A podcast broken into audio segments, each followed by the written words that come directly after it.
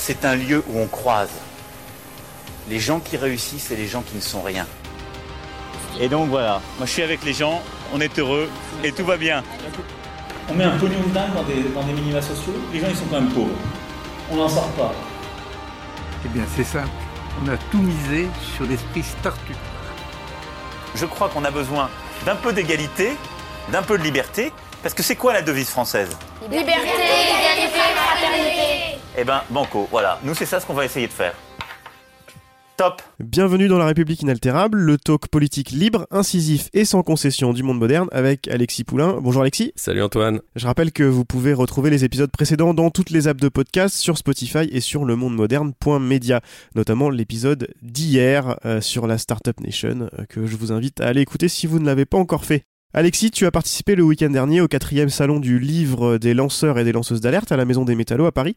Qu'en as-tu retenu? Oui, alors c'est un salon qui, s'appelle d'ailleurs euh, Délivrer l'alerte. Donc il y a un jeu de mots, c'est pour dire que c'est des livres sur l'alerte et qu'on invite les gens qui délivrent cette alerte, qu'on appelle les lanceurs d'alerte, euh, qui permet de, bah, de se faire se rencontrer euh, responsables politiques, assos, euh, lanceurs d'alerte, journalistes et tout le monde intéressé par, ces gens qui, à un moment donné dans leur carrière, décident bah, de ne pas suivre les ordres et, plutôt de contacter euh, la presse pour dénoncer des pratiques euh, qui vont à l'encontre en fait euh, des intérêts communs pour préserver des intérêts privés qui parfois peuvent être dangereux pour la santé pour la sécurité euh, ou simplement euh, pour le, bon fonctionnement euh, de l'État.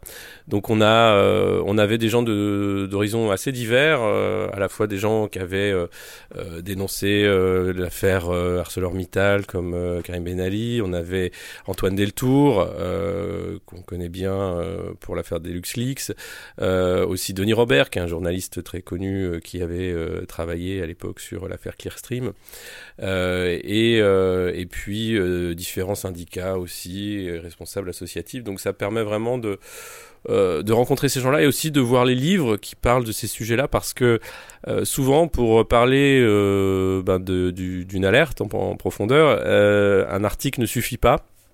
C'est des enquêtes longues, c'est des sujets complexes, avec des ramifications parfois internationales. Euh, donc le format du livre est souvent euh, le, le, mieux adapté en fait pour euh, faire comprendre les implications des malversations de, de certains membres d'entreprises ou, ou d'organisations. Salon du livre avec présence des auteurs et table ronde, notamment une que tu as animée sur la migration. Raconte-nous un petit peu. Oui, alors j'animais une table ronde sur euh, la solidarité qui est devenue un délit qu'on appelle délit de solidarité, qui n'en est pas un en réalité, hein, puisque euh, c'est le délit euh, d'aide à l'entrée à la circulation de personnes en situation irrégulière, qui est en train d'être revu puisque le Conseil constitutionnel a, fait valoir le principe de fraternité en disant que ça ne pouvait caractériser un délit, mais ça reste encore assez flou, notamment sur l'aide à l'entrée. Alors on connaît tous Cédric Héroux, hein, qui est une figure emblématique de, cette lutte euh, pour euh, bah, préserver la dignité des personnes humaines parce que euh, lors de cette table ronde, on a pu faire témoigner un migrant mineur, alors qui est resté euh, en coulisses pour euh, ne pas euh, révéler son identité. Moi, j'ai pu le rencontrer, mais lui a parlé depuis la régie, qui nous a raconté son parcours. C'était assez poignant puisqu'on rentre dans des réalités assez concrètes. il nous a expliqué qu'il a essayé cinq fois de passer la frontière. Certains essayent 10, 15 fois. ils sont pris, ils sont ramenés de l'autre côté de la frontière italienne, à la frontière italo-française ou hispano-française. Et, à force de persévérance, bah, ils arrivent à passer. Mais une fois passé, bien le peu d'argent qu'ils ont, en fait, ils le mettent à acheter euh, un ticket de bus parce que c'est plus pratique que le train pour pas être repéré par un contrôleur. Pour monter à Paris, une fois à Paris, c'est compliqué. Alors euh, c'est on se refile des plans via téléphone portable pour savoir où aller, voir quelle association qui peut aider les mineurs. Et puis il y a eu des gens qui ont pris la parole, qui, faisaient partie de ces associations, qui expliquaient un peu les difficultés qu'elles avaient à travailler avec les pouvoirs publics, comment euh, bah, d'une certaine façon l'accueil était mal organisé volontairement pour rendre les choses compliquées. Euh, avec des, parcours ubuesques où il faut d'abord prouver qu'on est mineur. Euh, si jamais on n'a pas le papier, on peut pas le prouver, mais alors ensuite il faut aller voir si on peut être hébergé ou aidé. Mais si on n'a pas fait les premières démarches, c'est extrêmement compliqué. Euh, et là encore, le, témoin nous disait que prouver qu'on est mineur part du principe que les, interrogatoires, d'une certaine façon, part du principe que vous êtes majeur. Donc il faut vraiment faire un, un travail sur une violence supplémentaire où les gens vous regardent comme si vous étiez un menteur et un affabulateur, donc c'est compliqué. Euh, et il y avait également, euh, alors sur scène avec moi, euh, Edmond Baudouin, qui est un auteur de, de bande dessinée, illustrateur, qui a travaillé sur la Roya. Euh, qui connaît bien les gens de, cette région, qui a fait des portraits à la fois des aidants, à la fois des migrants, qui racontait son, expérience, mais aussi cette vision euh, artistique en, donnant euh, bah, un visage, une voix, une forme à ces personnes qu'on appelle les migrants. Hein. En général, dans la presse ou quand les politiques parlent de migrants, c'est une masse. c'est même pour Nicolas Sarkozy, c'était un robinet d'eau hein, qui fuyait, qu'il fallait, il fallait fermer la fuite. donc ça déshumanise systématiquement la personne. Donc on a essayé de, de rendre ça humain. Et il y avait également Pierre-Alain Manoni qui était un, chercheur enseignant à l'université euh, de Nice et qui lui aussi a fait les frais euh, de, sa générosité puisqu'il avait euh, pris en stop euh, trois jeunes érythréennes pour les amener à la gare pour qu'elles puissent aller à Marseille se faire soigner et il a été arrêté et, il est passé en procès pour ce délit de solidarité justement euh, et donc il a témoigné un peu de, cette justice aveugle où finalement les juges sont des humains comme les autres donc certains n'assument pas franchement euh, cette politique honteuse euh, mais ils sont tenus de faire respecter la loi donc c'est assez compliqué euh, puisqu'au final, ça reste un principe de loi morale. Qu'est-ce qu'on a en nous? Et, et bah, ce qui ressortait de cette table ronde, c'est que naturellement, on a envie d'aider. on se sent même un devoir d'aider. Euh, et on considère pas du tout ça que, comme un délit si on est humain euh, et heureusement. J'ai cru voir qu'il y avait un, une diffusion en direct de la table ronde. Est-ce que tu sais si c'est disponible en, en, replay? Alors il faut aller voir sur le site. Je pense qu'il y, y, a des replays, j'espère. Euh, ok, bah on mettra le lien. Si, si c'est le cas, on mettra le lien dans la description de l'épisode euh, pour aller voir ça. Tu nous as donné envie en tout cas d'écouter ça. Et tu as rencontré euh, l'organisateur de la manifestation, euh, celui qui donne la, ouais. la, voix justement et de la visibilité à tous ces lanceurs d'alerte. Oui, c'est euh, Daniel Ibanez qui nous explique euh, bien pourquoi il a créé ce salon, il a cofondé ce salon. C'était la quatrième édition cette année. Et, et un peu qu'est-ce qui, quels sont les enjeux derrière bah, cette scène euh, importante de, de l'alerte. Super, on écoute tout de suite cette interview et on se retrouve bah, dès demain pour l'épisode euh, normal du jeudi matin. Oh là là, on n'arrête pas cette semaine et pourtant on a le rhume comme vous entendez. Donc euh, voilà, malade, nous, nous sommes là, fidèles au poste, ça c'est la République inaltérable. Top La philosophie en fait est dans le titre, des livres et l'alerte. C'est-à-dire que l'outil, l'instrument livre permet de publier l'alerte, permet de publier des informations. Et d'ailleurs, c'est intéressant ce nom euh, délivre et l'alerte, parce que si on le dit un peu plus vite, ça fait délivrer l'alerte pour la transmettre. Et si on le dit un peu plus fort, c'est délivrer l'alerte pour la libérer, parce qu'aujourd'hui, des lanceurs d'alerte sont enfermés, sont emprisonnés, sont victimes de représailles. Et donc, il est absolument nécessaire, finalement, et c'est un petit peu notre devise, passer de l'alerte à la lettre, puisque le livre permet d'avoir une information synthétique, une information rigoureuse, et qui en plus est partiellement qualifiée, puisque les dépôts à la Bibliothèque nationale de France ouvrent les délais de recours judiciaire, et par conséquent, une fois que le délai est passé, trois mois, eh bien, il y a partiellement une qualification de l'information qui s'y trouve, et en plus de ça, c'est aussi une qualification de l'auteur parce que le texte, bon, on sait s'il est écrit correctement, si les informations qui sont dedans. Le livre a en plus un intérêt par rapport à la vidéo ou au reportage son, c'est que quand il est fini, il reste sur la table. Il existe là, il y a une permanence de l'écrit qui n'est pas celle du, de l'image, qui n'est pas celle du son. Et où on en est aujourd'hui du statut du lanceur d'alerte? On a entendu beaucoup de choses, ça a été quelque chose initié sous le mandat de François Hollande, il me semble. Est-ce que ça a avancé? Est-ce qu'aujourd'hui les lanceurs d'alerte ont un cadre légal qui permet leur protection? Alors, ils ont un cadre légal qui permet leur protection depuis très longtemps. Puisque ce qui permet la protection des lanceurs d'alerte, c'est le droit fondamental de pouvoir publier une information en responsabilité. C'est un droit fondamental qui euh, commence à être un peu ancien maintenant, puisque c'est l'article 11 de la Déclaration des droits de l'homme et du citoyen, 1789, préambule de la Constitution.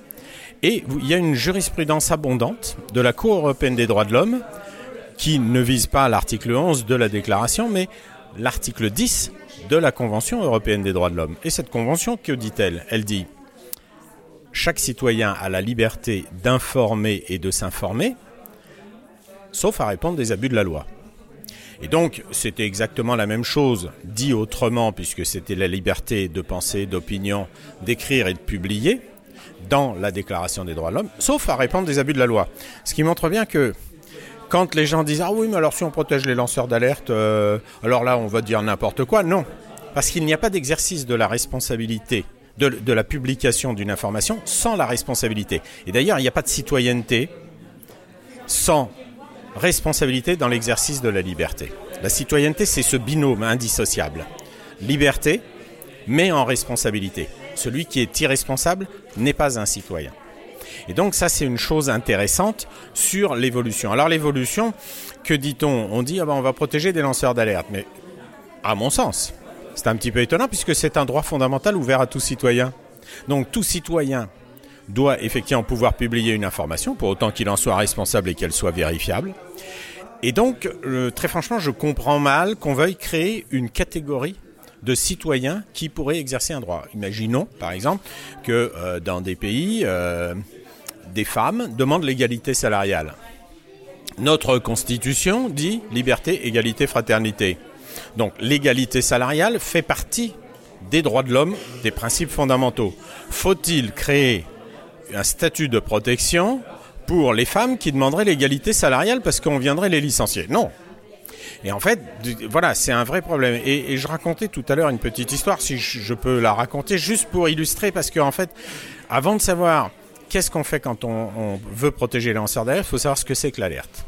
L'alerte, c'est ni plus ni moins une information d'une gravité telle qui est publiée et qui nécessite une réponse urgente de la société pour corriger le dysfonctionnement. Et très franchement, euh, prenons un exemple pour que les auditeurs euh, voient bien de quoi il s'agit.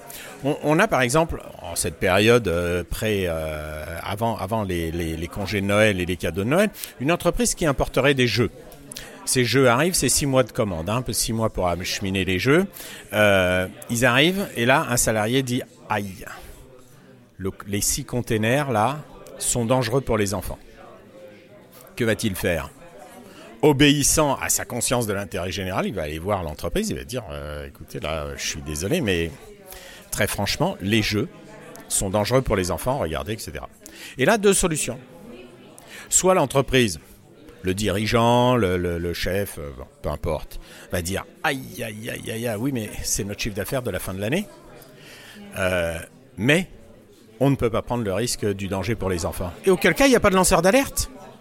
Par contre, si à l'inverse, il dit aïe, aïe, aïe, aïe, aïe, mon chiffre d'affaires de la fin de l'année, en plus c'est des jouets chinois, je ne peux pas me les faire rembourser, il faut six mois pour. J'ai tout perdu. Et il dit bon, tu vas la boucler, mais on va quand même les balancer.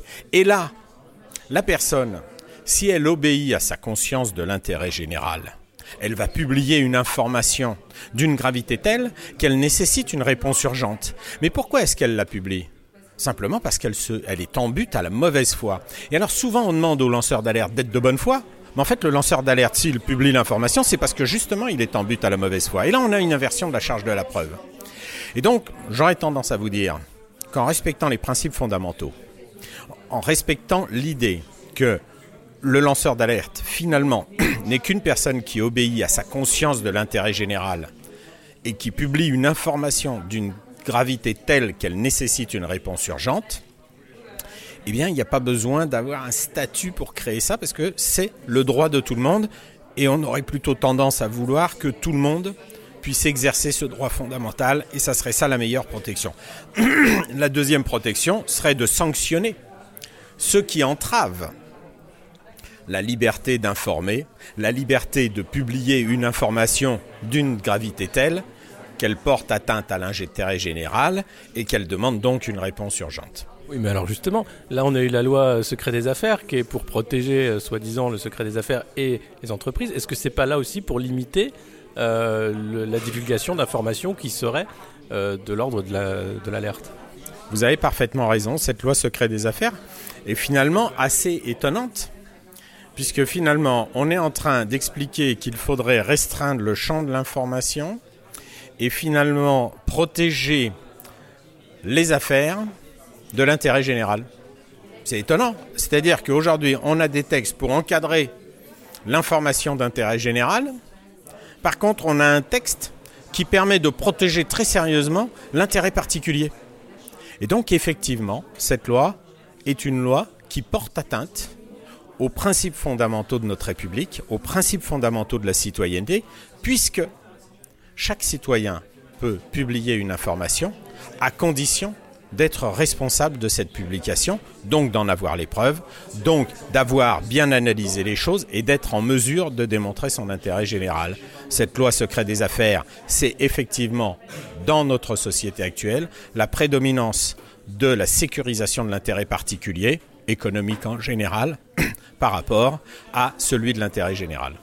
Et est-ce qu'il y a un cadre européen euh, qui est peut-être plus fourni ou au moins qui, permet l'intérêt général plus que des dérives euh, au sein de chaque État? Alors, là encore, on a en, ce moment un texte euh, au niveau européen qui est en cours de discussion, qui a été mis en rédaction, qui, d'ailleurs ne demande pas euh, de faire la preuve de la bonne foi ou euh, de l'absence d'intérêt, hein, puisque c'est un peu étonnant ça qu'on demande quand même aux lanceurs d'alerte euh, de ne pas avoir d'intérêt, ce qui ouvre quand même la porte à toute démonstration de ah oui mais il était fâché avec son chef donc il avait un intérêt. Et puis euh, l'autre question c'est euh, est-ce qu'une information d'intérêt général disparaît quand la personne qui l'a publiée a un intérêt particulier? Parce que si c'est le cas, alors tous les journalistes ont un intérêt particulier puisqu'ils sont rémunérés sur la base de la publication des informations. Enfin vous voyez c'est quelque chose d'aberrant. Et donc au niveau européen ces, euh, prérequis disparaissent. Il n'en reste pas moins qu'il y a une jurisprudence abondante depuis longtemps de la Cour européenne des droits de l'homme et franchement extrêmement précise tant sur l'obligation de, des lanceurs d'alerte de loyauté envers leur employeur, y compris dans la fonction publique, tant sur l'obligation de réserve, etc., etc., et qui protège finalement sur l'appréciation du droit fondamental. Et donc, franchement, à titre personnel, je ne comprends pas ça. Ça fait débat, mais je ne comprends pas que l'on veuille absolument sortir des lois pour créer des catégories de citoyens, alors que le problème du lancement de l'alerte, comme je l'ai démontré avec cet exemple des jeux qui est fictif, mais montre bien que finalement, ce qu'il faut pour protéger, il faut d'abord sanctionner celui qui entrave le droit de la publication d'une information d'intérêt général. Merci beaucoup Daniel Ibanez. Euh, on va maintenant faire le tour du salon et voir un peu euh, qui s'y trouve. Merci. Merci beaucoup. C'était La République inaltérable avec Alexis Poulain, une balado-diffusion du monde moderne sur une idée presque originale d'Antoine Gouritin.